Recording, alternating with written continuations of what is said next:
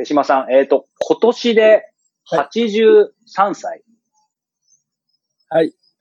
そうです。全く見えないですね。いや、とんでもない。もう十分年取ってますから。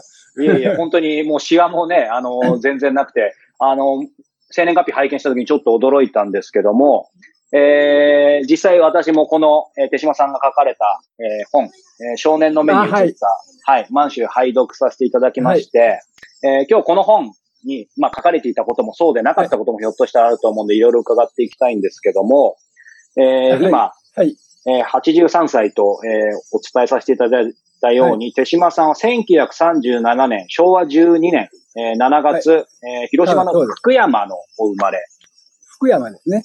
はい。ですよね。で、えーその後、1943年、えー昭和18年か、えーご家族5人で、えー満州へ、えー行かれたとのことなんですが、えー当時、えー6歳ぐらいそうですね。小学校に上がる前の年でしたね。なるほど。あのーまあ、これね、見てる方もやっぱりこう、満州、えー、その戦戦時中、満州と日本がつながりがあるっていうのはすごい詳しい方もいれば、えーそうでない方もいらっしゃると思うので、あの、大変恐縮なんですけど、そもそもなぜ、えー手島一家はですね、えー当時、満州へ行ったんでしょうか？えーっとですね。まあ、まあ、親の都合というか、当時は、えーっと、昭和17、8年っていうと、もう、なんていうか、こう、日本の国全体が、もう疲弊してましたよね。はい。もう空襲というか、政界権も制空権もほとんど連合国側に握られていて、あの、国内の生活が、あの、非常に逼迫してたんですよね。はい。で、うちの親父は、あの、会社には勤めてたんですけど、はい。えー普通の一般校でしたので、多分、リストラにあったんだろうと思うんですよ。あそれで、リストラにあったんだろうと思ってるんですけど、あ。はいそ。れで、まあ、商いを始めたんですよね。で、小商いを始めたんですけど、ええあの、やっぱり物資がどんどん、あの、逼迫してきて、うんもう国内で、その、小さな商売は、ほとんど成り立たく、成り立たなくなったんだと思うんですよ。はい。それで、親父が、というか、お袋が相談して、まあ、当時、満州っていうのはまだまだ、あの、日本に比べて、あの、物資は豊富だったし、はい。それから、あの、いわゆる、なんていうか、戦争ではあっても、はいあの、物がないということはあまりなくて、しかも、あの、結構人を要求してたんですね。はい。特に私の親父は、あの、満鉄関係の、あの、昭和成功所というところに、はい。あの、勤めることになって、はい。で、その当時はまだまだ人が足りないぐらいうん。だったんですよ。はい。はい。だから、満州は人は足りないけど、内地はもう、あの、うん。そんなに人を雇ってという状況ではなかったんだと思うんですね。うん。それで、あの、商売に見切りをつけて、はい。まあ、以下で満州へ移ったという、うん。まあそれが発端だと思うんです。うんうんうん。ああ、ありがとうございます。これ実際ね、まあ今でこそ、当然、えー手島さんその当時の状況を、あの、明確に解説いただきましたけど、当時6歳なわけですよね。どのくらい当時は分かってらっしゃったんでしょう、その状況を。えーっとですね、あのー当時のことで自分自身が分かってたっていうのは、例えば、あのー移動するときに、はい。私のとこは、あの、福山なんですよね。福山から、あの、安山まで移動しようと思ったら、はい。あの、下関まで列車で行って、うん。それから、関府連絡船っていう、連絡船が、ま、あの、下関とそれから富山、韓国の富山まで、ははいい、。行ってまして、そっからまた、あの、鉄道で北上して、横緑湖を渡ったら、満州なんです。はい。だから、えっと、韓国側だ、今も北朝鮮ですけど、新義州という、はい、あの、駅を、に、あの、横緑、大きな川がね、横緑湖って大きな川が流れてるんですけど、それを越えると、あの、安東という、あの、今度は満州側のあ都市ですね。はい、うん。だからそこへ行った途中の、あの、なんていうか、こう、行ってる道すがら起こったことは大体覚えてる。うん僕も今回、こう、あ、どうぞどうぞ。それから、あと、まあ、キレキレになるんですけど、あの、安山までたどり着くのに多分、あの、2、3日か、あるいは3、4日はかかったと思うんですけどね。ええ。はい。それで安山は、あの、安山は、あの、昭和成功書っていうのを社宅に、あの、入、入りましてね。はい。それで、そこで、あの、満州の生活が始まったということなんです。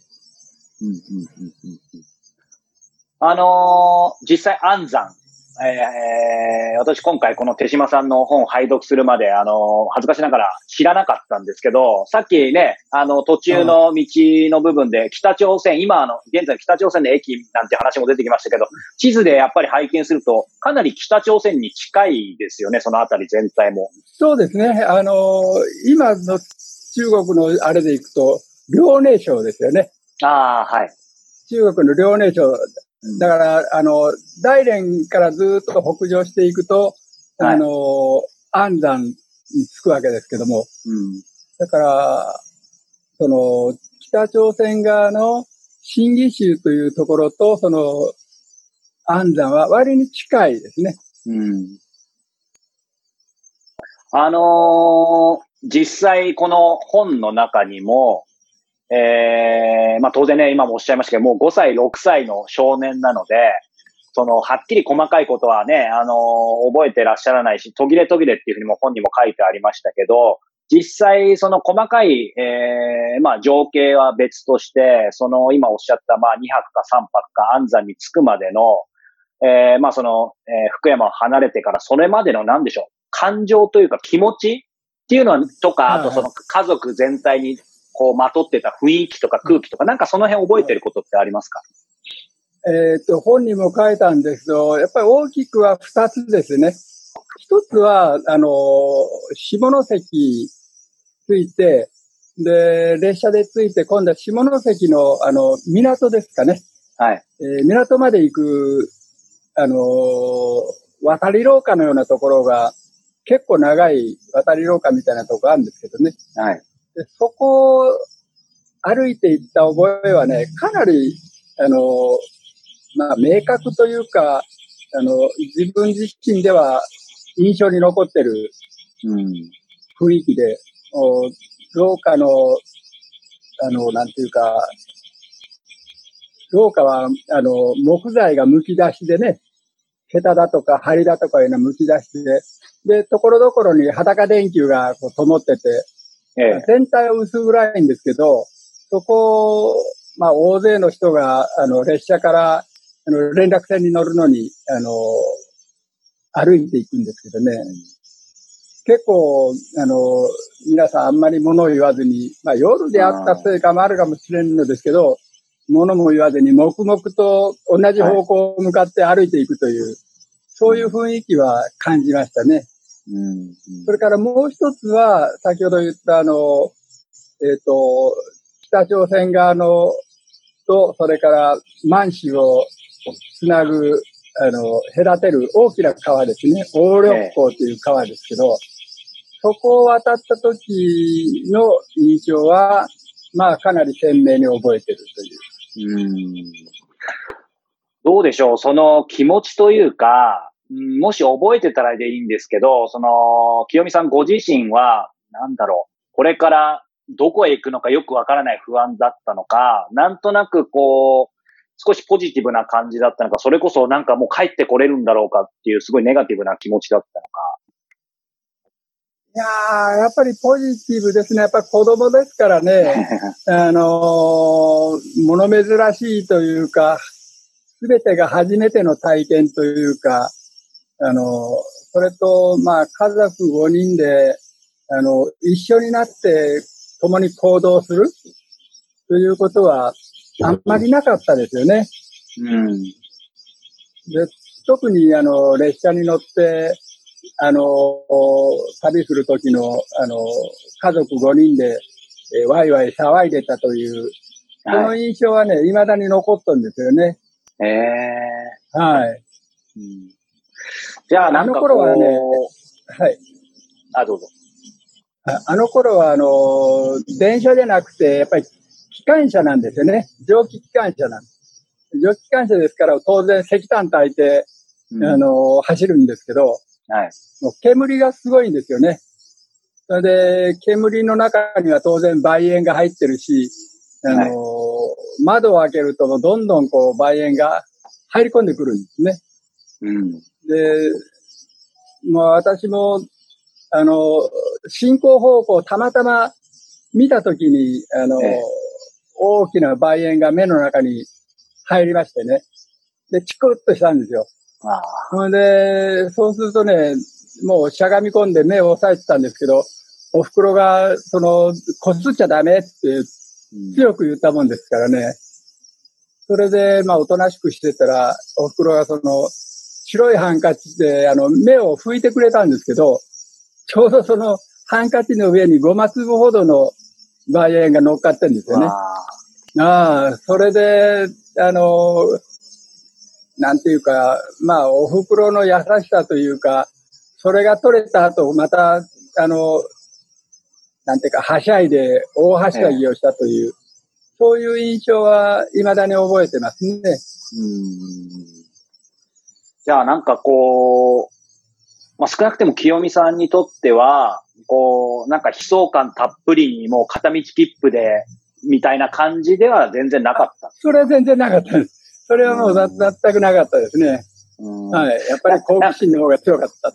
うん。なんか、すいません。あの、やっぱり当時を知らないので、そしてやっぱり満州という、いう、えー、ことを、そのなんだろう、いろいろこう本で見たり、ネットで調べたりしても、やっぱりその辺の実感って僕らはわからないので、あの、今回のこの本、まあ、これから少しもう少し詳しく伺っていきたいんですけど、やっぱり非常に、あの、勉強になりましたし、興味深かったのは、この本の帯にもあるように、こう、満州の鉄の都安山に移り住んだ僕たち家族5人。家は3階建てアパート、愛犬はベローとアミ。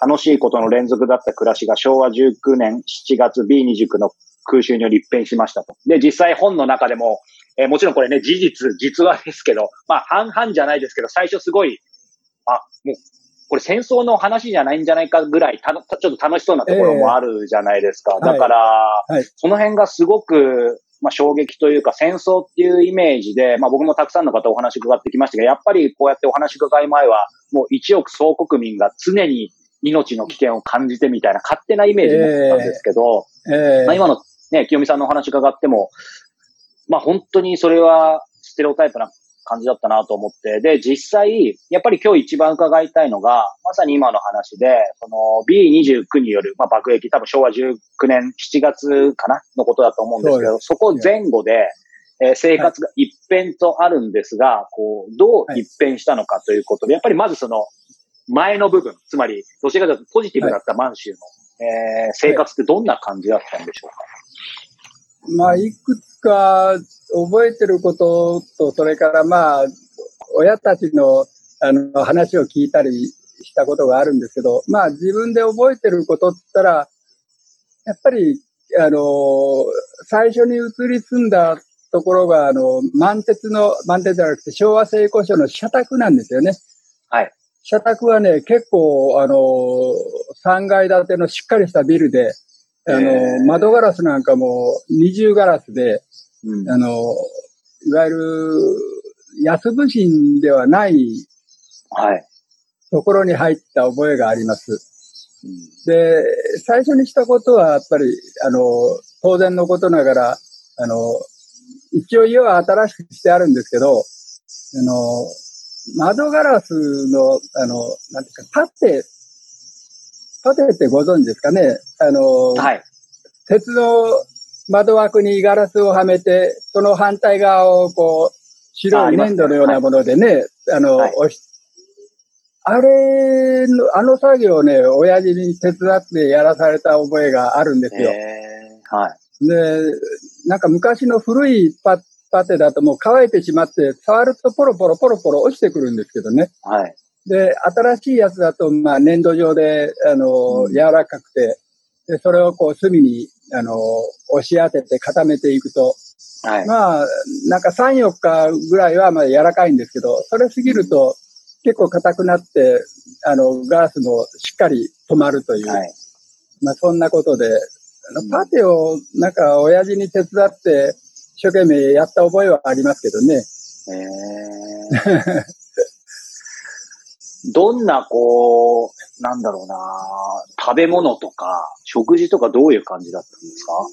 食べ物はですね、あの、まあ満州式の食べ物って言ったらやっぱりチェンピンとか、あの、マントウとかいう、はい。チェンピンってあの、なんていうか、フレーク、フレークじゃなくて、なんつったらいいかな。あの、薄い、薄っぺらい、あの、メリケン粉を、こう、はいフライパンで流し込んで、それに、あの、野菜を、野菜とか肉とかを乗せて巻いて食べるという、えー。はい。そういう食べ物は昔、あの、当時は普通の食べ物だった。うんうんうん。はい。それとか、マントウはもう、大間の、あの、メリケン粉にはいふくらし粉を入れて、あの、はフライパンで、あの、焼き上げたという。はい。やると、まあ、厚さが2センチかもうちょっとあるぐらいのふっくらしたものができるんですけどね。うん。それは結構子供心にも美味しかったなという感じが。なんかお話があってたらね、おお腹空いてきちゃいますけど、でも本当にじゃあ、そんなすごい質素っていうものじゃなくて、まあもちろんすごい贅沢でもないですけど、まあ普通に美味しかった。まあ、あの、食生活は向こうではあんまり困った覚えがないですね。あの、うんもちろん戦争に負けてからは、はいあの、逼迫しましたけど、うんそれまでは食生活で困ったっていう覚えはないですね。うんまあ美味しいか美味しくないかは別としても。はい。実際その、ね、逼迫する前、今前の話もう少し伺いたいんですが、はいうーん清美さん自体は移られて、えっ、と、現地で、要は当然日本人のコミュニティがあるので、そこで、えー学小学校とかに入ったんですか？はい。そうですね。小学校は、あの、あけぼの小学校という、あの、安山市内では2番目に、あの、作られた小学校ですね。えはい。どんどん人口が増えていって、学校が足りなくなって、それで、うん2番目にあけぼの小学校ができて、はいそ。れ以降、あの、2つ3つできたと思うんですけど、うんうんうんうんそうすると当然ですけど、えーいろんな全国各地から、えー何回にも分けて常にこの安山にも、えーいろんな日本の人が来たっていう感じなんですか？そうですね。うんうんうん、そうですね。清美さんは割と早い段階だったんですか？どう、どうなんでしょう？この安山に来たのは。えー、もう一個早い段階。いやー、もう18年、19年いうことになると、そんなに早い段階ではないと思います。ああ、もう終戦も近いですもんね。うんそうです。だから、もう、例えば渡航しようにももう、船が安全に来れるかどうかすらもわからんような、あの、時期に入ってますからね。はいはいはいはい。はいただ、あれですよね、こう、やっぱり本で読むよりも、今さらにこう、お話しかけてよりリアリティありますけど、やっぱり、すいません、あの、当たり前の質問になっちゃうかもしれないですけど、そこにあったものは、うん、その、なんだろう、もう本当に日本っていう感じなんですか？やっぱりちょっと日本じゃない感じもあるんですか？えー、そうですね。日常の、なんていうか、こう、風物はもう日本ではないですよね。特に風、あの、私なんかは、あの、瀬戸内海で育ってるから、まあ、気候温暖というところですよね。ところが、満州は、気候温暖とはいかなくて、夏は暑いし、冬は寒いしという、まあ、そんな状況ですから、まあ、生活はそういう意味では、あの、随分変わったと思います。実際、こう、どうなんでしょうね。その、なんて言うんでしょう。うん、その安山での生活で、まあ学校も行きながら、本当に、なんでしょう。こう、もう学校へ行って普通に、なんだろう、お国のために何かをするみたいな、そういう感じは少なくても、清美さん、その子供はあんまりなかったんだ。それから学校でもなんかそういう教育受けたりとか、もうない？あのー、もちろん、なんていうか、こう、朝礼の時とか、えー、行動に生徒が集まったりする時とか、そういう時には、あのー、当時は行動の正面に、あの、天皇陛下と皇后陛下の写真がこう飾ってあるんですよね。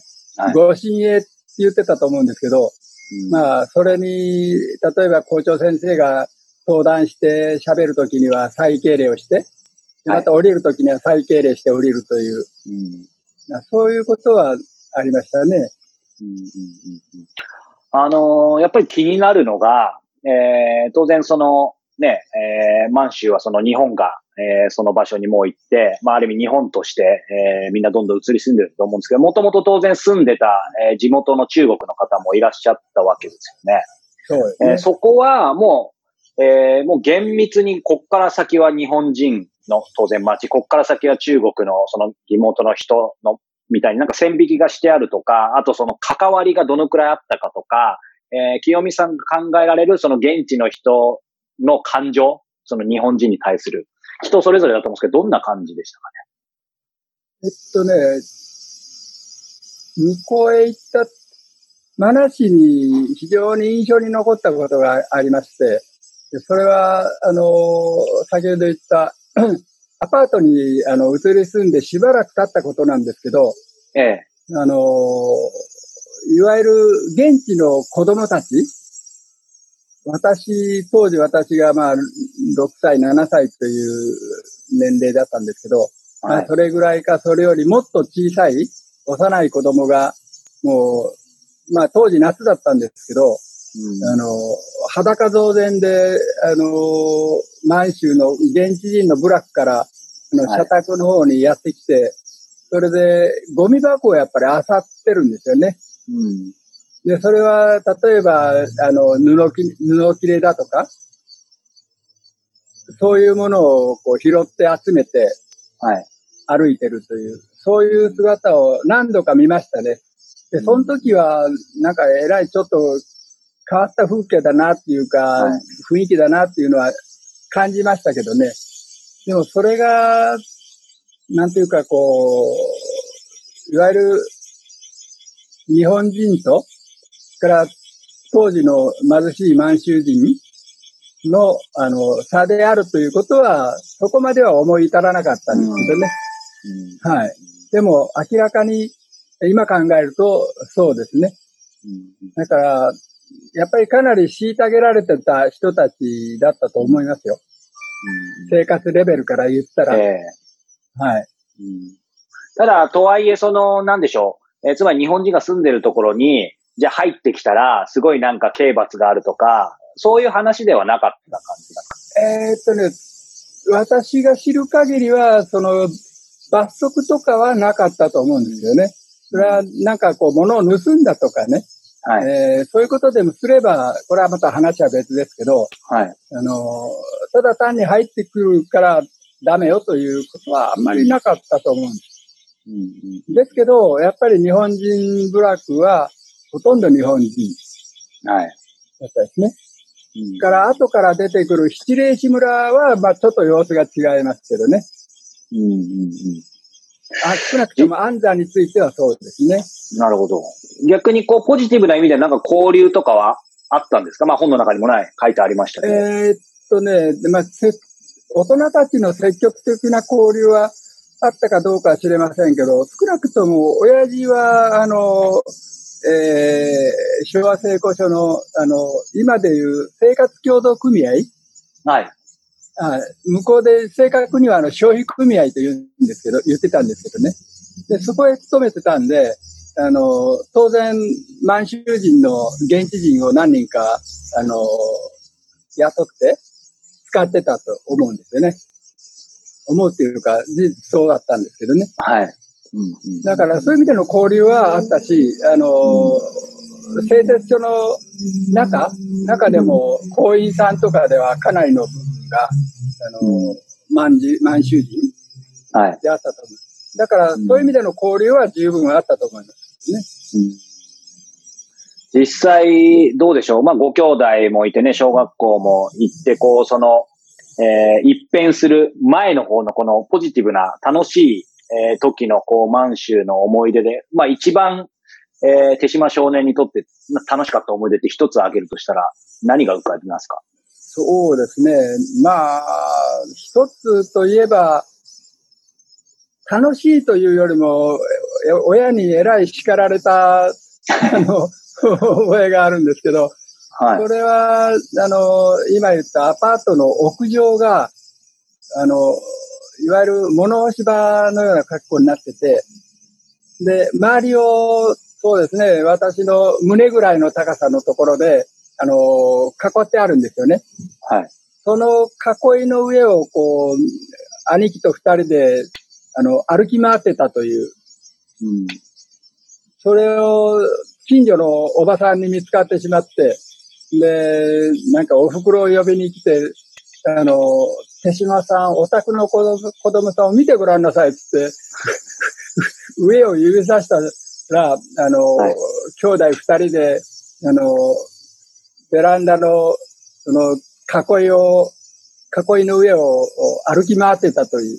うん、で、お袋はもう、すっかりもう仰天してしまったという。はい。それで、こっぴろくももちろん叱られたんですけど、その印象は随分残ってますね。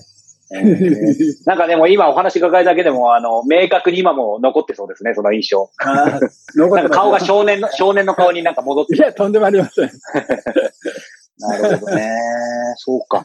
まあ、なんか、ここの話だけ聞いてるとね、本当に、あなんか、全然想像がつかないんですが、さあ、そこからというか、まあもちろんその時期、その、いわゆる前後ありましたけど、これ一変したのは、まあ、B29 ってさっきキーワードも出てきましたけど、ね、これはど、どういう感じ一変したんでしょう？そうですね。あの時はね、あの、ちょうどお昼頃だったと思うんですよね。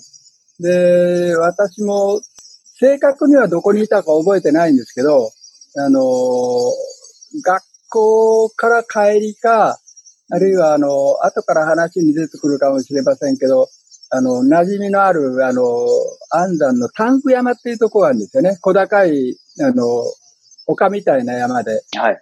で、そのあたりで遊んでたか、どっちかだと思うんですけど、あの、ちょうど昼頃、ドカーン、ドカーンっていうすごい音がしましてね。うん、で、当時、あの、そういう音は珍しいことではなかったんですよ。はい。っていうのは、あの、あそこは鉱山の町ですから、鉄鉱石をこう掘り起こすのに、あの、爆薬を仕掛けて、で、ちょうどお昼に、あの、まあ、お昼の合図とともに、あの、この爆薬を爆発させるという。だから、結構大きな音がするのは、まあ、珍しいことではなかったんですけどね。でも、あの、その時はもうちょっと全然音の、なんていうか、こう、うん、質が違うというか、あの、はい、やっぱり近くであの、爆弾が落ちたもんですから、地響きがするわけですね。で、先ほどの葉っぱの音は、あの、やっぱり遠くですから、地響きまではしないんですよね。ええ。はい。で、それで、これは、の、普通ではないということで、うん、あの、まあ、当時、あの、まあ、家に帰るか、学校の先生の指示を仰ぐか、というふうなことを、あの、言われてましたからね。ええ。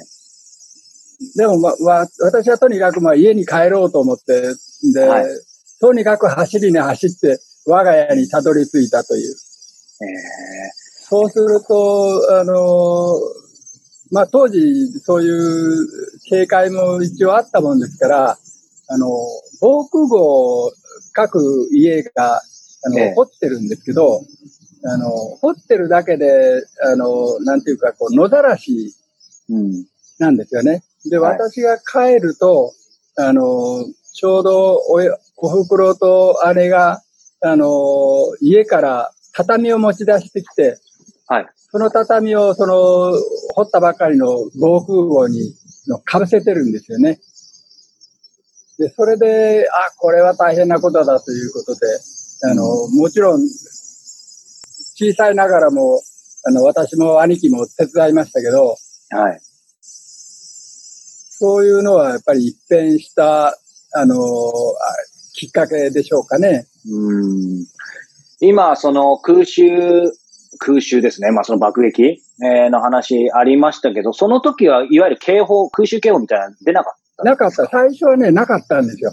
何にもなかった。いきなりドガーンドガーンが来たんですね。それは本当に驚くというか、一瞬何か混乱しますよ、ね。でしたね。何が起こったんかわからないというか。でも、やっぱり逃げて帰る途中、後ろの方を振り向くと、あの、いわゆる昭和成功所の工場に多分爆弾が落ちたんだろうと思うんですけど、はい、もう黒煙が黙々と上がっているという状態は、うん、あの、すでにありましたね。ええー、そ、それ、あれですよね。当然、お父様も働かれてた場所なわけですよね。そうです。お、親父は、あの、先ほど言ったように、あの、工場じゃなくて、消費組合だったので、あの、安山駅の近く。あ、場所が若干違うんですね。あ場所が若干違ってたので、あの、難は逃れたんだと思うんですけど。はい。うんうんうん 実際どうです？その少年が、もう本当に小学校1年生とかの少年が、まあ想像するだけでもその、ね、爆撃があって、そこから急いで自宅に帰るというか、もうそれだけで先ほどのまあ状況から一変っていうのはもう押して測るべしなんですけど、やっぱり実際、うん、すいません、ちょっと愚問かもしれないですけども、本当になんか死ぬかもしれないみたいな感じを感じたのか、それすらも感じず、なんかもう無我夢中だった。どういうかそれすらも感じないというか、無我夢中だという感じですよね。怖いっていう感じともちょっと違う、じゃあ。怖いというか、切迫感はありましたね。うんその恐怖というのはなんかこう、対象物があると思うんですけど、はい、そういうのは何もなくて、やっぱり切迫感があって、それからとにかく逃れなきゃいけないという、はい、そんな感じでしょうかね。うん。まあ、そこでさっきの話でこう、まあ、ご自宅に戻って、そこからもう、えー、その、それ以前の日常ではもうなくなっちゃった感じなんですか？そうですね。そうですね。あの、それから8月に入ってから2回目の空襲があったんですけど、はい。その時は、あの、まあ、少し、なんていうか、空襲慣れと言いますかね。えー、それが空襲の後、あの、街の、あの、あちこちを歩いて回ったんですけどね、はい、子供の好奇心で、と、一番印象に残ってるのは、あの、ビル私たちが住んでた大きなビルに、他のビルなんですけど、同じ作りのビルに、もう真上から爆弾が落ち,、ましてね。はい。それで、もうビル全体が、その、なんていうか、こう、ビアダルみたいに真ん中ボカッと膨れて、はい、で、もう窓ガラスはめちゃめちゃで、あのー、そんな惨状を見ましたけど、うん、これは爆弾ってすごいもんだなというのはもう子供心にも、うん、あの、印象に残りましたね。もう見事に真上からポカーンと爆弾をして、中で破裂したもんですから。そうすると、なんか本当に、まあ7月にその最初爆撃があって、8月に2度目のね、そういう空襲があってっていう中で、なんだろう。やっぱり、清美さんの中でも、なんかや、やばいというか、やっぱりなんか今まではこうね、生死を考えるなんてあんまひょっとしたらなかったかもしれない。やっぱりちょっと考えるようには、さすがになりますか？いや、生死を考えるとところで、残念ながらいいから、とにかく、まあ、あの、尋常でないというのはあれですけど、だからといって、生死が危ないとか、そういう感情はまだなかったですね。うん。はい。でも実際ね、あのー、まあ、先ほども少し名前が出ましたが、この安山から途中からこの七霊市村っていうところに行きますけど、えー、これはどういう経緯で、あのー、先ほど言いましたように、2回目の空襲を受けた後、あのーはい、とにかく、あの疎開をしなきゃいけないといういうことで、で安山の市内のあの一部の人が、これ全部じゃないんですよ。はい、一部の人が、あの、先ほど言った七霊市村というところに、あの、引っ越したんです。うん。で、それで、まあ私たち家族も、あの、そこへ移ったわけですけど、はい。だから、3回目以降の、あの、空襲は知らないんですね。当然残った方もいらっしゃるんですよね、結構。あ、もうそっちの方が多いんです。うん。はい。あの、七霊市村はね、多分、あの、社宅の数から言ったら、そんなにたくさんじゃないと思うんですね。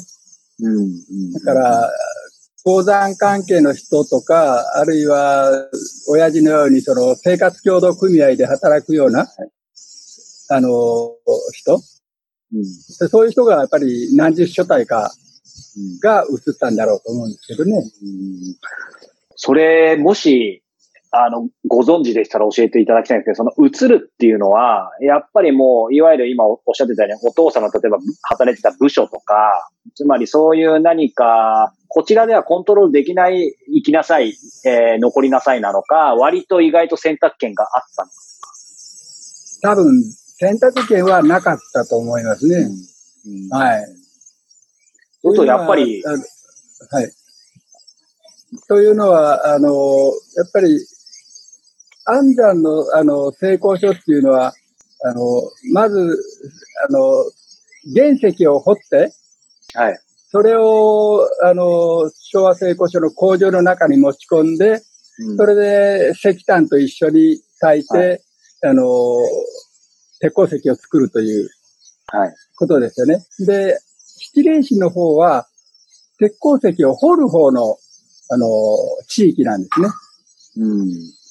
はい。鉱山がたくさんあるとこなんです。はい、だから多分、その関係の人が中心で、で、うちの親父なんかは、それの、その人たちの生活を、あの、維持するために、あの、うん、移り住んだんだと思うんです。ああ、そうか。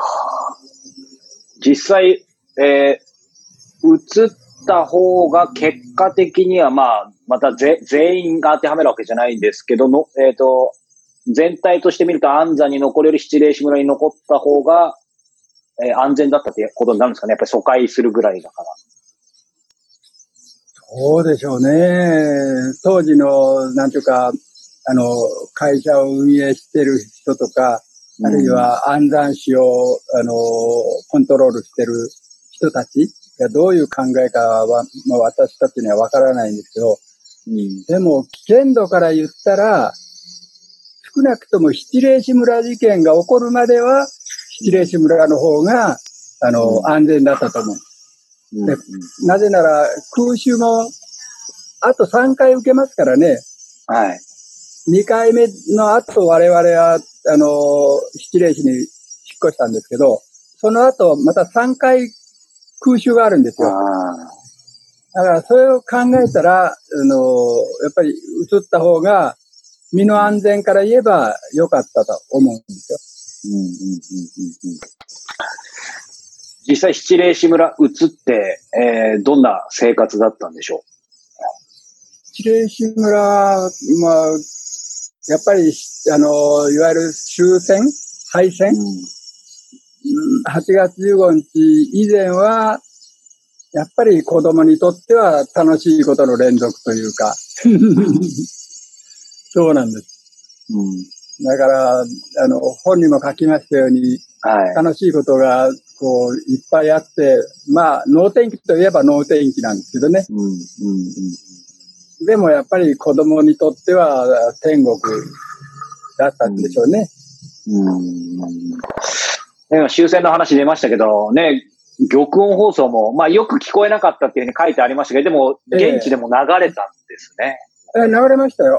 流れましたけど、あの、やっぱり、もうもちろん僕たちには意味はわかりませんけど、もう声もくぐもってましてね、ほとんど聞き取れないという。うん、でも大人たちは少なくとも意味ははっきり掴んで、これで戦争に負けたということは、あの、はっきり自覚したと思うんですね。はい。なんかこう、今の戦争、まあ負けたって話、大人は子供はってありましたけど、清美さんは当時は、まあその漁港放送もそうですし、その、まあ直前ぐらいになると、まあね、当然空襲も多くて疎開になってる時点で、こう、ちょっと劣勢なのかなっていう、まあ話聞く分にはそういうふうに思うんですけど、少年としてはその辺は感じてました？感じませんね。ああ、やっぱわからないんですね。はい。それがやっぱわかるのは、あの、大人たちが、うん、例えば玉音放送聞いた後で、あの、うん、通りへ出てきて、ちょうどまだ夏でしたからね、あの、酔っ払って出てきて、まだ戦えるとかね、なんで負けたんやとか、まあそんな話をワイワイ言ってるのはなんとなくわかりましたけどね。うんうんうんうん。でも実際そのね、えー、まあちょっといろいろ話前後しちゃうかもしれないですけど、終戦のまたね、えー、後で、えー、状況がいろいろ変わると。当然日本が今度敗戦国になるので、ね、ね、この本の中で見てても、まあ最初さっきお話伺ったように、えー、どちらかというと現地のね、えー、満州の人たちがまあ虐げられてたのが、まあ、ある意味、まあ、逆にというか、うん、なんか、とは思、思えー、まあ文脈、文、本を読んだり、いろいろ、えー、想像はできるんですけど、実際、本当に真逆っていう感じだったんでしょうか？意外とこう、そんなに、まあ、迫害を受けなかったのか。ただまあ実際にはそれで逆にどこか連れてかれた人もいるって書いてあったし。そうですね。やっぱりケースバイケースでしょうね。あのー、七礼市村でも、あのー、まだ当然、あのー、戦争に負けても、あの、治安維持という名目で、あの、日本軍は武装したまま残ってたんですよね。ええ。だから、そういう意味では治安は良かったんですよ。うん。あれ、完全に武装解除してたのは10月の末ですから、8月15日から10月の末までは、まだ日本兵が、あの、安山にもいたし、七霊市にもいたんです。うんうんうんうん、そういう意味では、まだ治安は保たれてたという。うんうんうん、いやでも、こう、もう本当に、まあ皆さんこれ見てる方聞いてる方、ぜひ本当にこの手島さんの本は読んでいただきたいんですけど、なんて言うんでしょう。まあこのね、1時間ちょっとのインタビューはとても全部伺うのは難しいくらい本当にドラマがたくさんあって、どこから伺おうかなっていうのは、今も実はこう探り探りで伺ってるんですけど、こうね、やっぱりこうやって清美さんとお話伺ってると、すごくね、穏やかな感じで、えー、話してくださるので、なんだろうなまあ、さっきもおっしゃったように、すみません、無理やりそこを伺いたいわけじゃないんですけど、やっぱりその、どうしてもね、こう、この本の中に書いてあることも含めて、やっぱりその、死を感じるとか、えー、まあ、身近な方のね、死だったりとか、まあ、その辺とかもこの中にもありましたけど、やっぱり、まあ、本当数えきれないのたくさんあったと思うんですけど、そういう意味で、まあ、改めて、うん、やっぱりその最も死を感じた瞬間、ご自身だったり周囲でっていうのを、まあ、いくつか挙げるとすると、どんな状況だったんでしょうか？まあ、一番最初は、あれですね、あの、まだ七霊市に、あの、引っ越す前に、2回目の空襲の後ですよね。2回目の空襲の後、兄貴とお袋に多分用事頼まれて、あの、うん、えー、道を歩いてたと思うんですけど、はい。そうするとね、兄貴がね、あの、清美あれって、あの、上の方を指さすんですよ。それでね、あれ何かなと思ってみたら、あの、電信柱の上、上に、その、つなぎの、こう、クロスしたあの、えー、木がありますよね。はい。で、そこを電信柱がこう通ってるわけですけど、うん、そこに何か引っかかってるんですよ。うん。ほんで、何かなと思って、よくよく見るとね、それはもう、あの、血にまみれた、あの、衣類、衣服の一部なんです。ええー、それにね、肉片がくっついてるんですよ。だから、多分、爆撃で、あの、やられて、吹っ飛ばされて、粉々になって電信柱に引っかかったという。うん、それが最初ですかね。恐怖心を持ったというのは、それが最初だろうと思うんですね。もちろん想想像はしますが、ね、実際見るのと全く違うと思うんで、まあ、本当に衝撃だったと思うんですけど。でもそれが最初ということは当然その後もたくさんあるわけですよね。ええー、それ2番目に印象に残るのは、あの、七霊志村事件の時に、あそこは先ほど言いましたように、日本人がまだ兵隊さんが武装してましたけどね。ええところが、やっぱり偵察とか、まあなんか多分食料の調達とか、まあそんなことだったと思うんですけど、はい、あの、いわゆる切り込み隊とかいう、そんな言葉を、あの、兵隊さんは使ってましたけど、はい。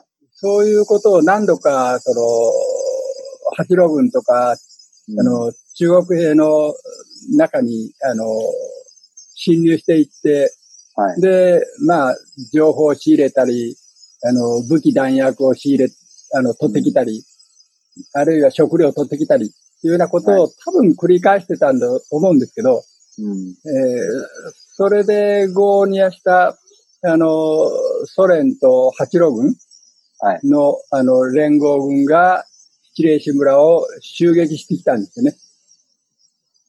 その時に、あの、私の、あの、可愛がってくれた、あの、名前まで覚えてますけど、福島上等兵という、その人が、あの、やられましてね、手榴弾でやられたのか、とにかく体がバラバラになって、うん、それで、あの、畑に打ち捨てられてたという。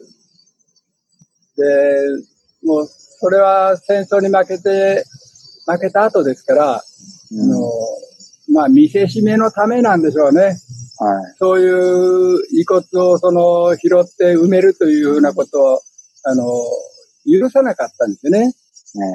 だから、死体はもう打ち捨てられたままで、うん、あの、まあ、本当に、あの、野犬が、あの、肉片をかじったりとか、まあ、そんなひどい、あの、状況のまま放っておかれたという。でそれは、もう非常に仲良くっていうか、可愛がってもらった、はい、あの、兵隊さんだけに、うん、あの、印象には残ってますね。非常に残ってますね。いやそして、ね、なんか今お話伺ってると、なんだろう。変な話ですけど、その毎日寝れたんですか？そうですね。いや、時々は夢に見ましたけど、まあでも、でも寝れたでしょうね、きっと。そういうのはね、多分、もっと後年に、後になってから時々、あのー、思い出して夢に見るということで。うん、子供の頃はもう夜、横になったらもうバタン級で、うん、はい、ね、ね、よく寝たと思います。うん。高齢になってとおっしゃいましたけど、こう、すみません、ちょっと、こう伺うのもちょっと恐縮ですけど、逆に今というかね、えー、この時代になってからもそういう、なんか戦争にまつわる夢とか見ることはやっぱあるんですか？やっぱり戦争にまつわることを言ったら、やっぱり戦争と、やっぱり親父やお袋ですかね。うん、特にお袋の夢はね、未だにちょくちょく見ますね。ええー。はい。なんか、差し支えない範囲でいいですけど、どういう夢なんですか？うん、そうですね。結構、長生きしてて、今でもなんか夢に見るときは、あの、ピンピンしてるという、えー、そんな感じの夢が多いですね。なんかアップアップしてるという夢はほとんどなかったです。ないですね。あ、そうなんですね。はい。いや、でも今、こう、お父様とね、こう、お母様の話出てきましたけど、まあもう本当、この手島さんの本の中でも、まあ本当に、もう、当たり前かもしれないですけど、お父さんとお母さんのいろんな選択がなかったら、もう本当に文字通り今のね、清清美さんないっていうのがいくつかあるじゃないですか。はい。そうですね。うん、だからなんか、あの、お父様のね、脱走の2回の話とか。そうです。2回脱すごい走してますですよね。これ本当にあった話なんですよね、2回。そうですね。本当にあった話ですね。これ見てる方に、あの、せっかくなんで、その脱走、ど、どんな感じの、どういう状況でどうだったのかっていうのを教ええー、まあ、あの、これは、親父やお袋や、それから姉、姉から聞いた話なんですけど、ええやっぱり、あの、先ほど言ったように、戦争に負けた時に、その前に、あの、終戦になる3ヶ月前ぐらいかな、6はい。月、7月、さ2、3ヶ月前ぐらいに、あの、招集を受けたんですよね。はい。で、当時はもう配色濃いですからね、本来だったら、あの、今更、あの、年取った親父を招集するような必然性は全くなかったと思うんですけど、あの、いわゆるよく言う、あの、根こそぎ動員って聞かせ、聞かれたことあるでしょはい。あれですよ、きっと。うん。あれで、あの、戦争に取られて、で、親父は、要するに市長隊？荷物を運ぶ、あの、部隊？まあ、それで、あの、馬、馬を引っ張って、あの、はいあちこち、あの、物資を運ぶという、うん。そういう部隊に、あの、回されたらしいんですよね。うん。で、あの、そこで、ちょうど先ほど言った安東というところ、はい。あの、横緑湖を渡ったところですね、満州側の安東というところで、あの、終戦になって、はい。戦争に負けてですね、それで、まあ、あの、そこにしばらく留め置かれて、うん。それから、あの、まあ、身の振り方を決めるということになるんですけど、うんあの、ちょうど、まあ、親父の、あの、隊長さんが、はい。あの、まあ、できた人というか、腹が据わったというか、あの、とにかく自分は、あの、責任があるから、あの、部隊と一緒に行動を共にして、まあ多分シベリアに連れて行かれるだろうけど、もうシベリアまで行くよと。だけど、あの、人それぞれ考え方もあるだろうし、それから、あの、親のところに、あるいは家族のところに帰りたいええ人もいるだろうから、もう、とにかくもうへ戦争に負けたから、あの、あとはもう自由に行動していいよというふうにあの許可をくれたらしいんですよね。うん。うん。それで、親父は、あの、とにかくまあ家族のもとに帰りたいということで、はい。あの、いわゆるタイを離れるうん決意をして、それえで、隊長の方に申し出て、えで、あの、新しい軍服と、え軍歌、靴ですよね。を支給されて、それをもって、あの、タイを抜け出したという、うん離脱したという。うんで、それはね、あの、ちゃんと記録にも残ってるんですよね。ええその親父人じゃなくて、何人かの、い、わゆる昭和聖古書の、えー人たちが何人か、あのうん、タイを離れたとうんいう記録はちゃんと残ってるんですよ。なるほど。で、多分親父はその中の一人だったと思うんですけど、うん。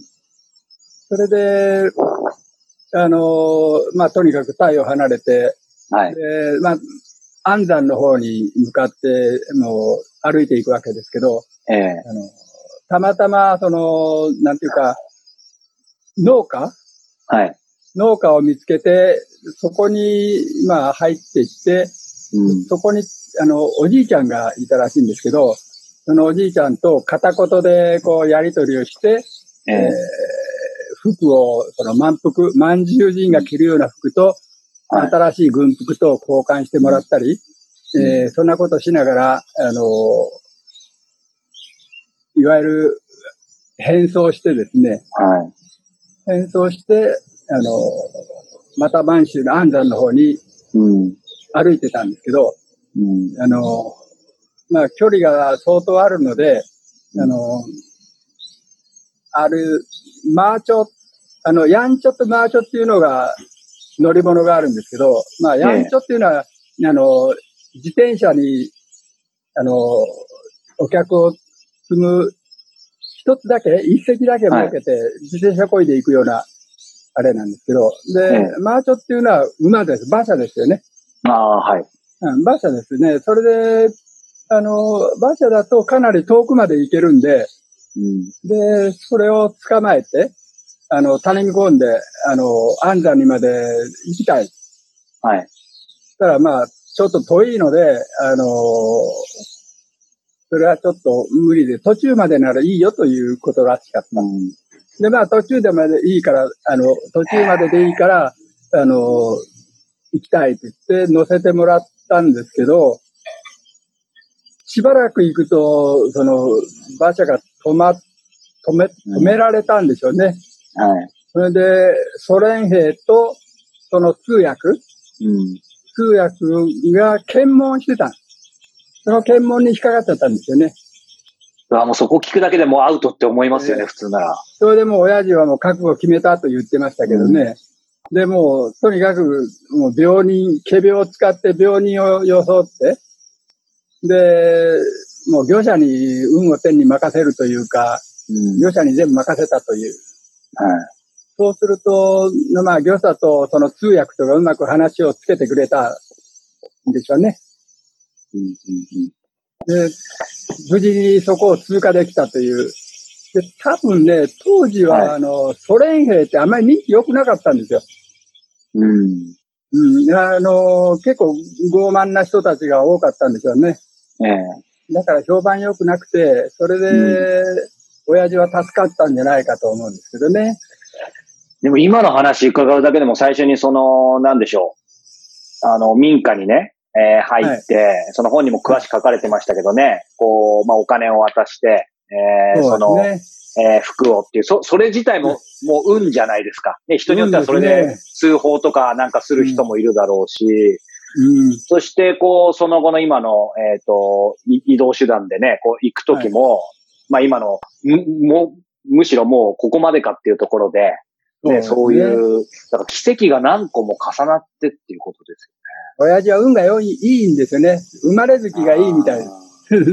本にも書きましたけど、転写日、転写日ですよね。うんうんうんうんうんうん。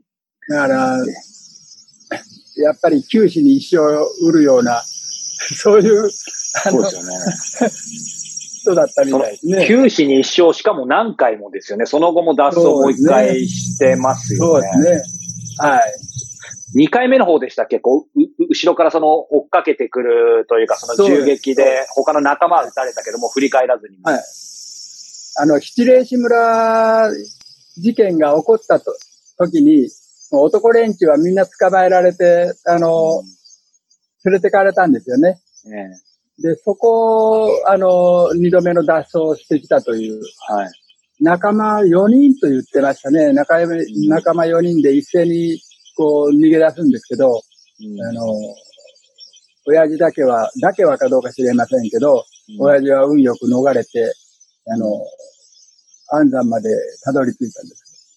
これも記録にちゃんと残ってましてね、あの、脱走のことは書いてないんですけど、ええ。その、連れて行かれた先が、えっ、と、療養言ったかな、うん療養というところまで連れて行かれて、うん。それで解放されたという。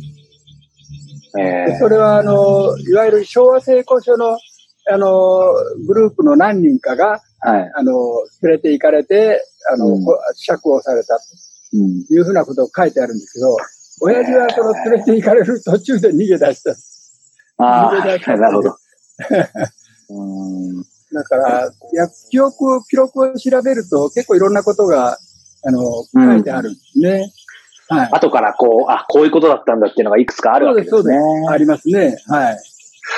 今、こう、清美さんね、こう、まあ、親父は運が良かったっていう話されましたけど、こう、その一方で、ちょっとこう、時系列では前後してしまうかもしれないですけど、こう、多分終戦後なのかなあの、まあ、いろいろこうね、えー、まあ、ある意味隠れてというか人目を忍んで暮らすみたいな時にですね、あの、えー、レンさん、ワンさんでしたっけ？ああ、そうですね。はい。あの人は、はい、地元のね、あのえ人たちとまた一緒に住んだりとか、その方たちがいたことによって、ひょっとしたらね、はい助かった部分もあるかもという、つまり、まあ何が申し上げたいかっていうと、やっぱりこの運もですけど、やっぱりそのご両親の普段の、まあ、人となりというか、まあ、徳うーん、が、やっぱり人徳というか、その辺がすごく、まあ本を拝読すると感じたんですけど、そのあたりのお話も少ししていただけますか？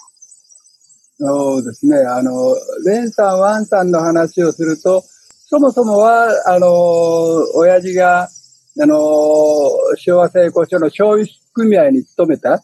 そその時に、あの、部下として使ってた人たちなんですよね。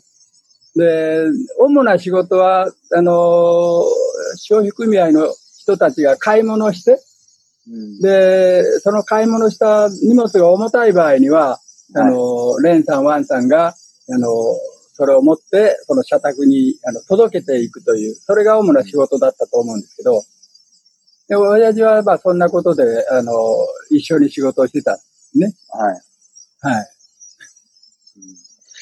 そこで、でもその後もまた再会というかね、えそうなんですどういう経緯なんですか？これ偶然？これはね、ちょっとわかりませんけど、あの、親父がその七礼市村から、あの、脱走して、あの、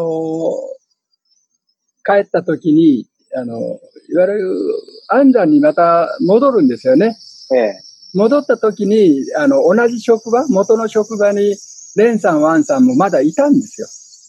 ああ、なるほど。はい。だから、そこで再会したんですね。うんうんはい。それで、その後も、あの、非常に、あの、親身になって、はい。あの、面倒、面倒見てくれたというか、協力してくれたんですよね。うんうんうんだから、その後も、あの、敗戦になった後から、はい。あの、私どもの社宅に、レンさんと、それからその奥さんと、から、おばあちゃん？はい。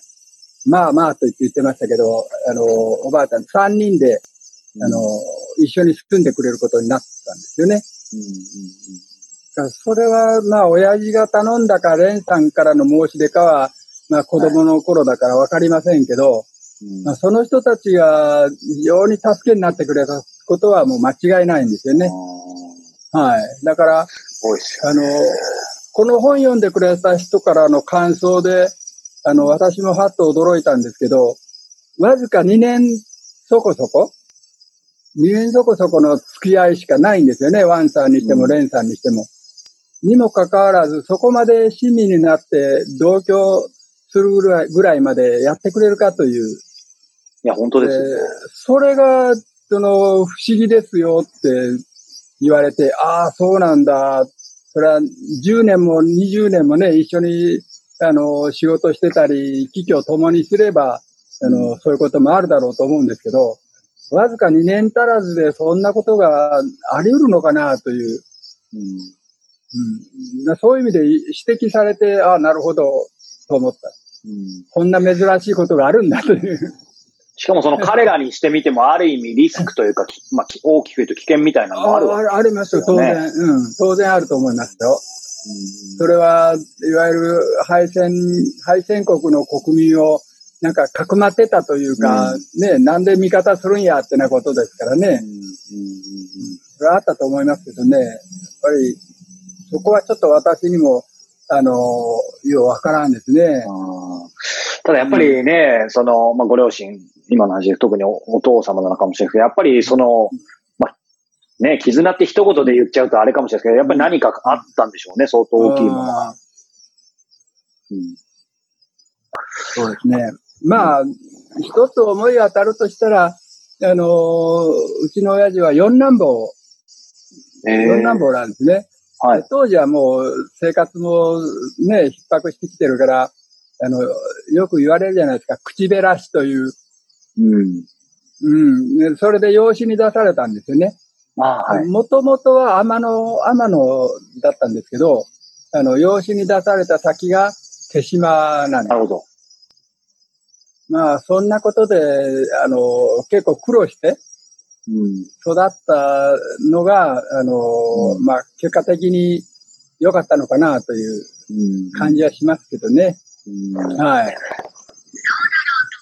でも今、あの、手島さんおっしゃったように、その、なんだろう、こうずっとお話伺ったり本を読んでるともう壮絶なね、記録なので、すごい長く感じたんですけど、まあ実際ね、2年半っておっしゃいましたけど、長かったですか？短かったですか？そうですね。あの、中身の濃いさから言ったら長かったでしょうね。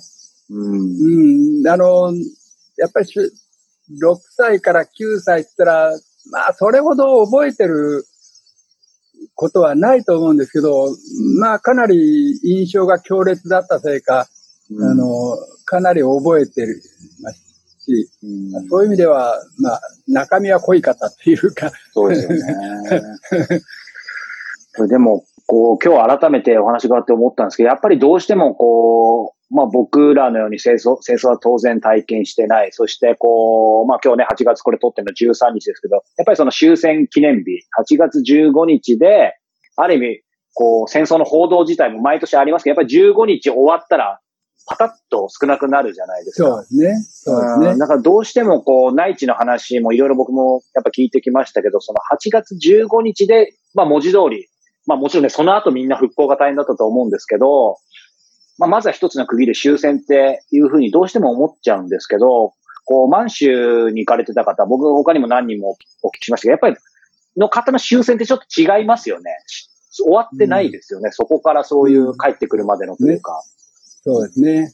はい。清美さんにとってその、実際、ね、帰るまでにその終戦の後、だから約1年近くあるわけですよね。翌年の昭和21年の7月までかかって、ね、はい。はい、そうです。うんそしてその中で今のいろんな大変なことがあって、ね、やっぱり、まあ今出ませんでしたけど、あ、どうぞ大丈夫ですよ。なんか。大丈夫です。ありがとうございます。はい。はい、あのー、ね、その弟さん、えー、もう、もう帰る直前にな、亡くされてるわけです。20日前ですね。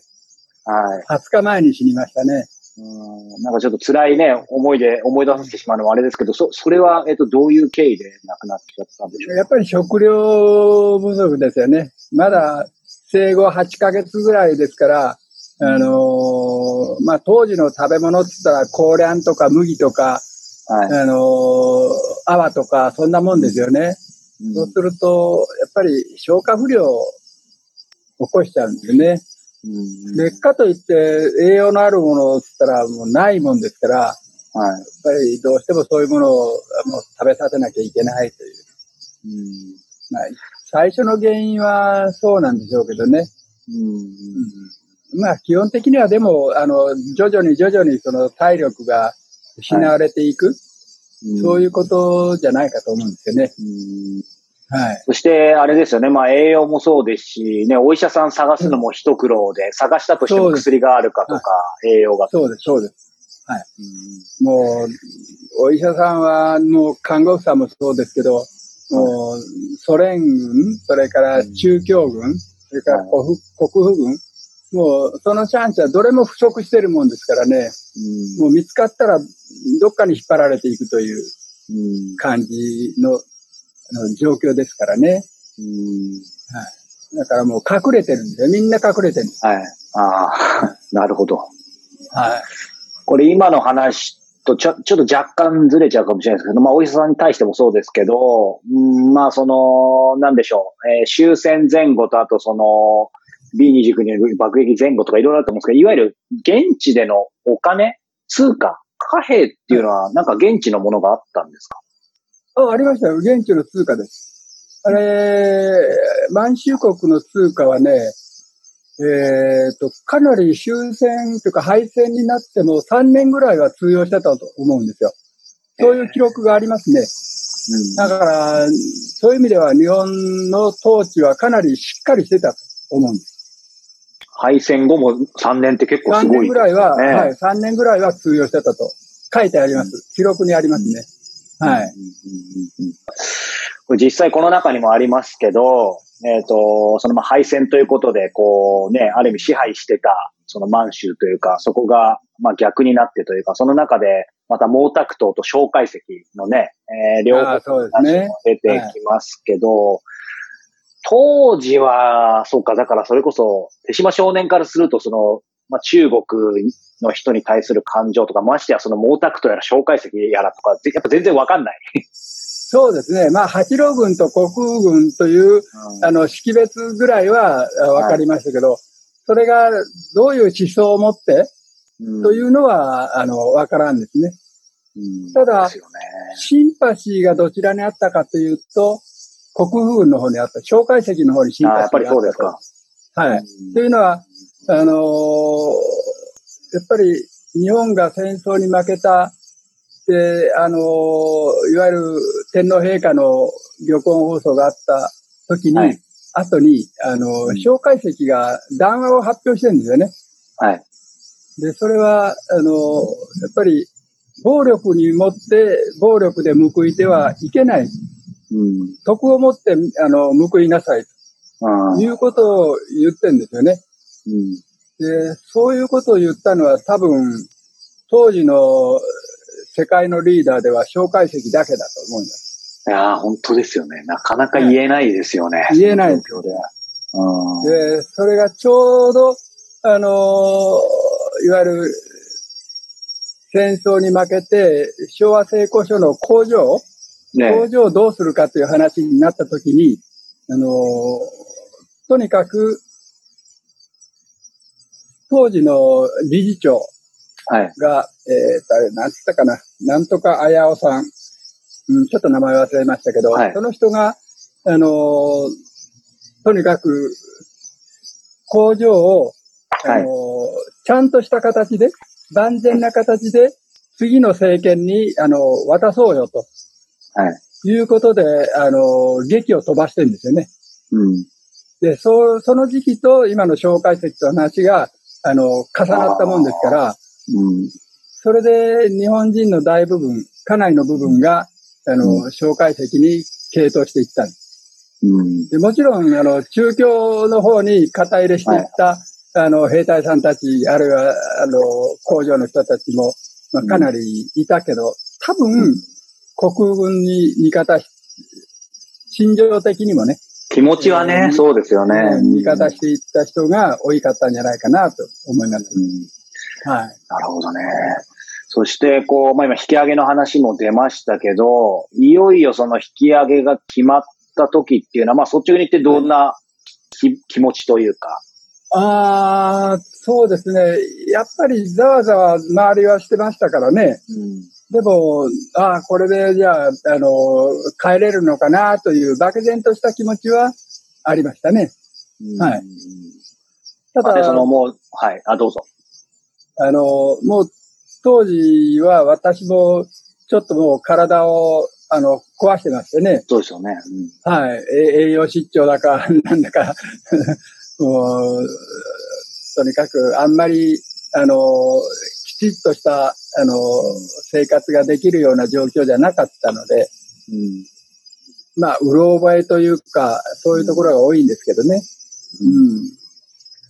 うん、実際、ね、あの、この本の中にもありましたけど、まあ、そのね、お父様、九死に一生何回かも得て、で、お母様も頑張って、えー、でもね、弟さん本当にね、あの、残念だったと思うんですけど、その、まあ、残りのご家族で、まあ、帰ってきてというか、あって、その中で、やっぱり残留孤児になってたかもっていうところが本にあって。そう、失礼し村でね、はいはい。うん、やっぱりご両親ね、亡くしたりとか、いろんな事情あったりとかっていう、うん、それ以上にこう、以上にというか、同じぐらい衝撃だったのが、やっぱり、なんでしょう。単純に僕ら日本人、平和な時代に生きてる人間からすると、まあ日本に帰れるんだったら、まあいろいろ、こう敗戦で大変にしても、えー、やっぱり嬉しいと思うみんな嬉しいと思うはずだと少なくとも僕は思っちゃったんですね。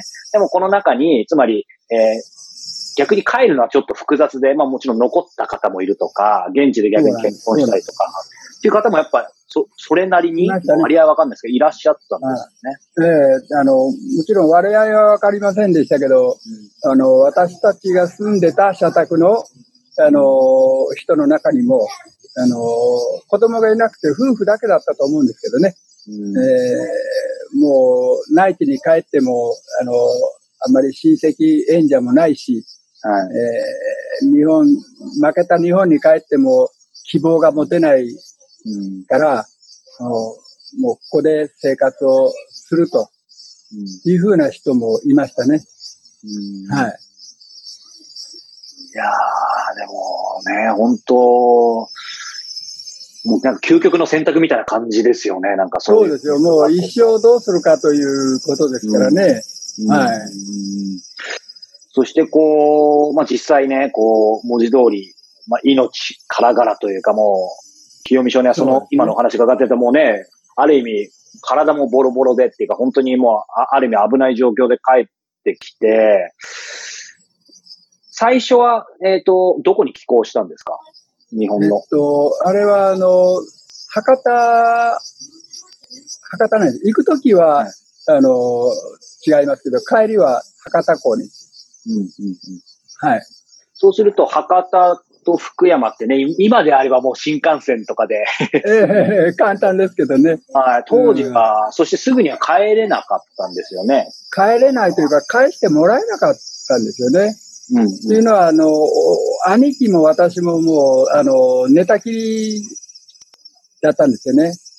だから、あの、病院側が、博多の病院側が、あの、いわゆる転院、福山にはい。転院する、その転院許可が出なかったんです。うん、うん。で何度も何度ももう頼み込んで、はい。それで、えー結局、始末書を書かされて、なんか責任取れないよみたいな。あそうそうそうそう、ああの、ー責任取りませんよという、あの、念書を書かされて、うんそれで連れて帰ったという。まあ結果的にはそれが良かったんですけどね。あはいい。いや、すごいですよね。そのね、えー、博多の病院でも、病院ってね、言っても、その、この本の中に描写書かれてましたけど、実質ただ寝てるだけというか、ね寝てるだけ薬とか栄養もすごい取ってもらえるわけじゃない。うん。そうです、そうです。だからもう、診断もはっきりしない感じ。診断もはっきそうです。りしない感じ。もう診断もはっきりしません。要するに栄養失調うんみたいな感じですよね。はい。すごいですよね。その中でこう、単価みたいなもので、こう、お母様が、こう、頑張って電車で、列車で、もう福山に連れて帰って、そう壮絶というか、まあでも多分そういう人多いかったんじゃないですかね、当時は。はい。でもさっきのね、こう、お父様の脱走と僕はそ、それと同じぐらいすごいインパクトがあって、そのお母様が、そのある意味病院は責任取れないよってなっても、まあもちろんとても病院にいる方がって選択、合理的な選択だったとは思うんですけど、でも賭けじゃないですか、ある意味。うん、そうです。賭けですね。はあーだからその決断されなかったら、やっぱり、すいません、あの、ね、あの、今もう元気な清美さん前にしてるのもあれですけど、やっぱり今の清美さんやっぱりなかったかもしれない。い。もちろんなかったんじゃないですかね。あうん、だって薬がないんですから。うん、で、食べるものっても当時のことですからね。うん、もう芋とかぼちゃぐらいしかない。うん。いやーなのでこう、なんだろう、実際福山帰ってきて、その治ったっていうのは、まあ、地元だからっていう、そういうちょっと、えー抽象的なこともあるんでしょうけど、やっぱり実際栄養があったとか、そのお医者さんにまともに見てもらえたとかって感じなんですか？あのー福山は、まだ薬があったみたいですね。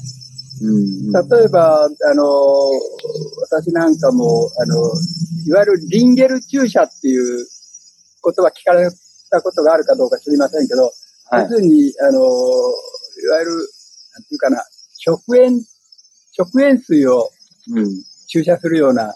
で、はい今だったら、あの、血管注射ではいやりますよね。点滴やりますけど、はい。当時はもう、あの、太ももに畳針みたいな太い針を突き刺して、それで、あの、蒸しタオルで、蒸しタオルでこう、そこを、あの、揉みながら、はい。時間かけて、あの、液を入れる、入れるという、まあ、そんな状況だったんですけど、うんまあ、そうは言っても、そういう薬があったんですよね。うん。だから助かったんじゃないかなと思うんですよね。あーあ、でもそう考えると本当にすみません。繰り返しで恐縮ですけど、やっぱりその、運。ああ、そうですね。やっぱり、運ですね。うんまあ、そして運だけじゃなくて、やっぱりさっきの、こう、まあ、ご自身もそうだと思いますけど、周りの方の、こう、ね、やっぱり徳とか、縁とか、うん、そういろんなものがこう、うん、なんか、絡み合って、本当に奇跡というか。うん。まあ、多分、満州から引き上げてきた人は、大なり小なりそういう運が良かった人が無事に帰ってこられたという感じですよね。うんなんか本の中には書いてなかったんで、あの、ちょっと個人的に気になったんですけど、やっぱりそのレンさん、えー、えー、でしたっけ一緒に住ませてもらったというか、はい。はい、その、やっぱり方の僕も印象はすごく大きかったので、はい、その彼らのその後っていうのはやっぱりわからないんですかもう、さっぱり。えー、残念ながらわからんのですよね。あえー、あのー、まあ、一つは、あのー、もう戦争が終わって、それで、はいいわゆる中国と日本の間っていうのは当時は竹のカーテンとか言われる。だからもういろんな情報網が完全にシャットアウト。はい。なんです。だから、あの住所は多分聞いてたと思うんですけど、はい。手紙を出しても、とてもじゃないけど、手紙がつくような状況ではなかったと思うんですね。はい。だから、もう別れて、それっきりですよね。うん。はい。そのレーンさんは、おそらく、えっ、ー、とお、お父様お母様と同じぐらいの世代だったんですか？もうちょっと若いとか。もうちょっと若かったんじゃないかな。あの、うん、レンさんが、そうですね、40よりもうちょっと若いかな。35前後。えー、奥さんももう、まあ、さらにちょっと若いという。うん、で、おばあちゃんが60ぐらいかな、はい、まあ、感じではね。そんな3人家族だったですね。うん、はい。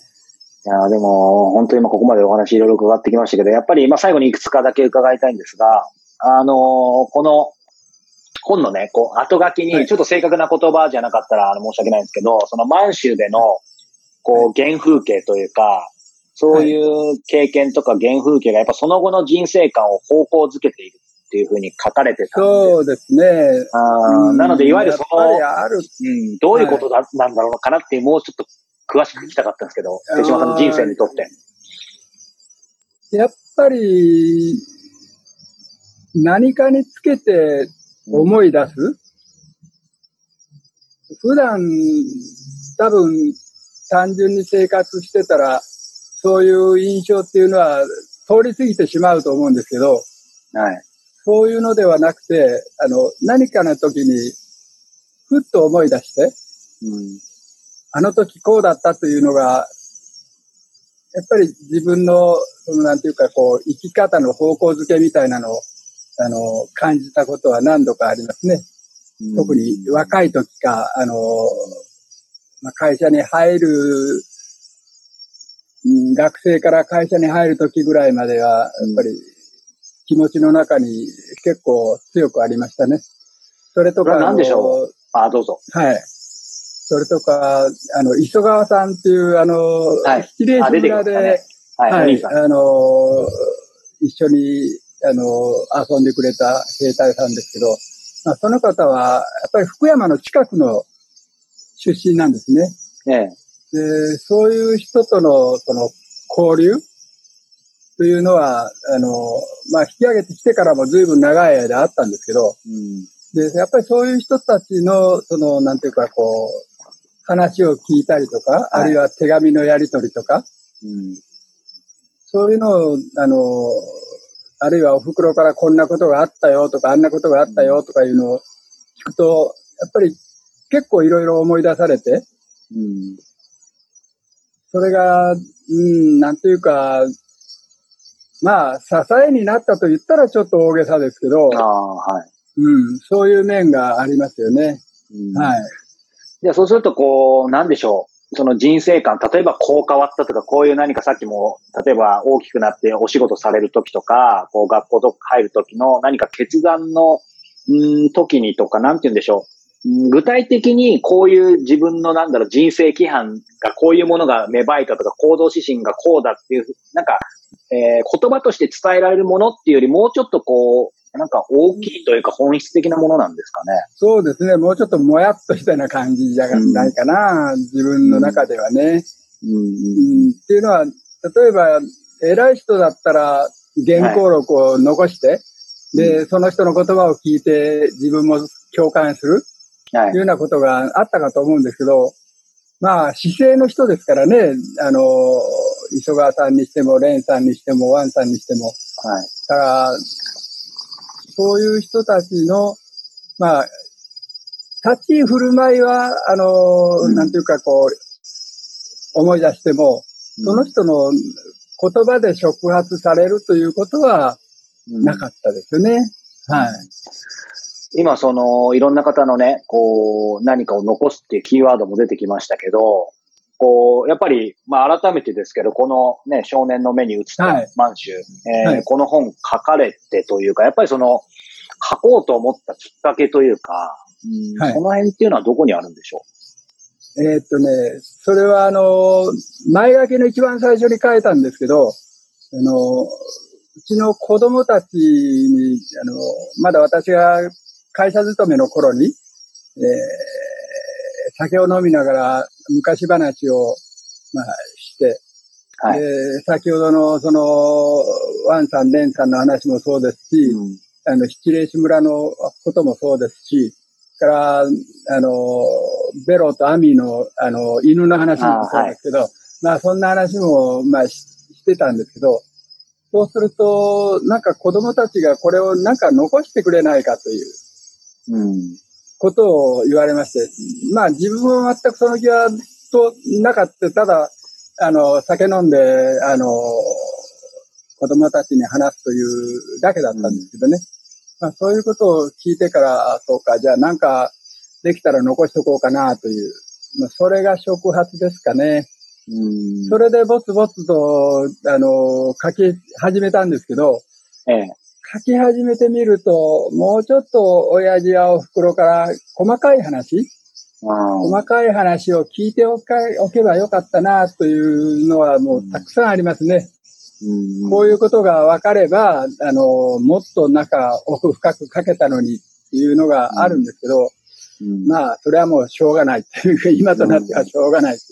うん、だから、そうですね、姉が、あの、亡くなるまで、はい。あの、まあ、これを書くために、あの、いくつかアドバイスなり、あの、記憶なりを辿ってくれましたけど、はいうん、それは良かったと思うんですけど、親父やおふくろや兄貴からは、もうちょっと具体的な細かい話が聞ければよかったっていう、残念に思ってますけど、しょうがないですね。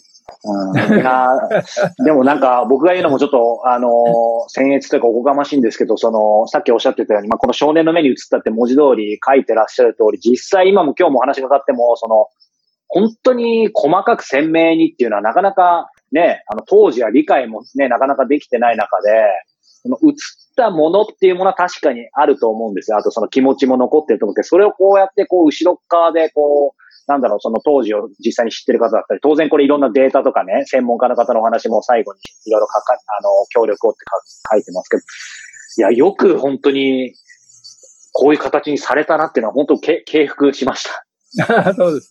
ありがとうございます。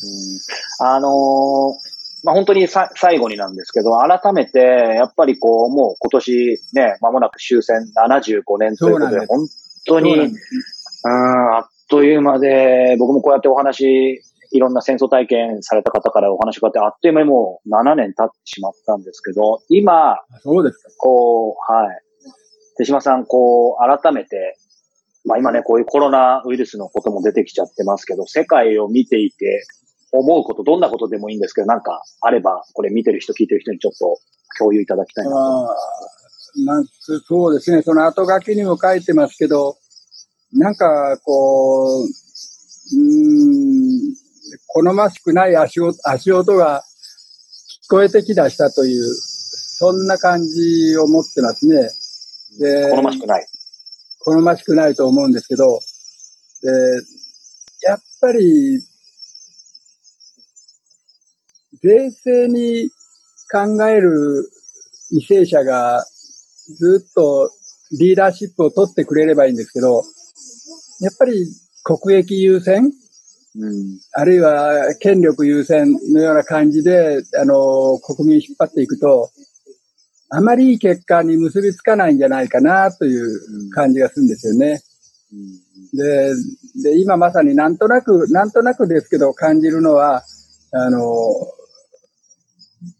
ちょっと嫌な足音が来てるんじゃないかなという感じがしますね。だから、やっぱりそれをとどめるというか押し止めるのは、我々の一人一人のもう、なんていうか、こう、努力と、あるいは勉強ですかね。えー、特に歴史の勉強はもうやっとかなきゃいかんなという感じがしますね。まさにですよね。はい。忘れ去るのは簡単なんですよ。うん。本当に簡単に忘れちゃうんですね。うん。うん。ただ10年もすれば、かなり大きな事件も、もう風化してしまう。うん。その中にいたにもかかわらずっていうのもありますしね。自分たちがいたとしても。そうですね。そういうのありますよね。うん。だから、今、手島さんおっしゃったように、ね、こう、そういう意味ではこれは、まあ、個人的な感覚になっちゃいますけど、まあ、本当に良くない状況、まあ、そういう全体の流れとしてもそうですし、ではありますけど、まあ、個人的な感覚というか、戒めも込めてですけど、今、こう、戦争とは直接はね、違いますけど、ある意味また、まあ、コロナウイルスで考え方によっては戦時下みたいなところもあると思うんですよ。で、その時に今おっしゃったように、こう一人一人が、ね、まあ、この番組はあの政治的な動向っていうものは全くないんですけど、ただやっぱり本当に一人一人の選択、決断が、よりその国で引いてまた自分に戻ってくるっていう意味では、まあ本当に終戦以来ある意味初めてというか、うん、ダイレクトに来てる時期かなと個人的には思うんですけど、やっぱりその辺は清美さんも感じられますか？そうですね。今までちょうど、あれでしょ？戦後75年ですよね。そうです。はい。75年、まあ、良きにつけ、あの、悪しきにつけ、日本人が、その、戦場で、あの、命を失ったということはないんですよね。はい。でも、外国だとそんなに珍しいことではないという。そうですね。うん、はい。だから、まあ願うことは、この先の75年も、今のように、その、戦場で命を失う人がないように、願うということですね。でそのためには、やっぱり、やっぱり勉強しないといけないし、言うべきことは言わなきゃいけない。ということではないかな、という気がする。はい。はい本当にありがとうございました。長時間。はい、どうもありがとうございました。もう本当に、本当にいつまでも引き続きお元気で いてください。ありがとうございます。